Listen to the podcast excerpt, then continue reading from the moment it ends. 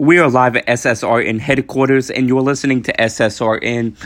And we're here to bring you the latest news. Women who drive for Uber and Lyft are being left to fend for themselves. Two dozen women drivers speak out about their experiences with sexual assault and harassment.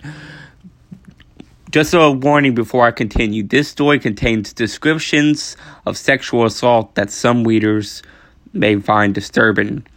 For this news story, there will be, you know, topics that we're going to go over that may be disturbing. So if you cannot hear these type of topics, like if like these topics are very sensitive for you, then I would advise you to go listen to our other uh, stories. And yeah, um, Tara, a former elementary school English teacher who lives in South Carolina, had been driving for Uber for about two years when she had her first experience with a customer. Late one night, several years ago, she picked up a male passenger outside of a bar. A few minutes into the ride, the man suddenly unzipped his pants and exposed himself to her. Now, honestly, this is just really messed up, to be honest. Like,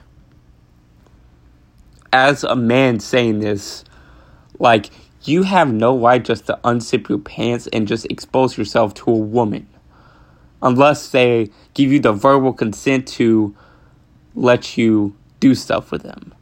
Because that is just very disgusting and wrong. And honestly, men like this guy in this story deserve to get their ass beaten. I'm just gonna say it, they deserve to get punched. They, they deserve to get knocked out, you know? Honestly, this is really, really crazy. So Tara said that she reported the passenger to Uber, which is very good. The rideshare company assured her that she would not be paired with that rider again, but said nothing about his ability to use the app in the future. Several months later, Tara was outside the same bar, waiting for a surge in request with, with some other female drivers. They were talking, and she told them what had happened.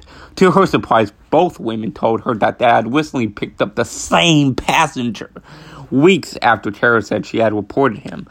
So apparently, Uber's not doing anything about this is what I'm getting from this story. Uber's not doing anything about it because this guy is continuing continuing to make more rides with other women drivers.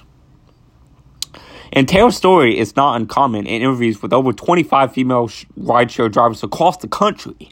Their experiences from having passengers flirt with them solicit them for sex, or making unwanted advances towards them. Many said they have taken the Karen pepper spray or, or, other defensive weapons in their vehicles in defense of the app's company's policy banning such items. Wait, wait a minute. So Uber is banning these types of items when these are the type of items that protect this type of stuff from happening. If this is true, honestly, then you know, fuck Uber. Like women should be allowed to carry pepper spray for their own self defense if they're sexually assaulted by anyone. Not just men, because women can also sexually assault people just as much as men, but like people should be able to carry some sort of weapon protection just in case they're to get harassed.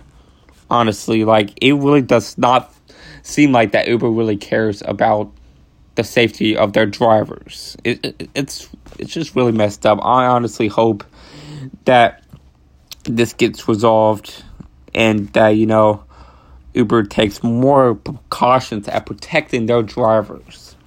Thank you for listening. Make sure to follow us to keep up to date with the latest news.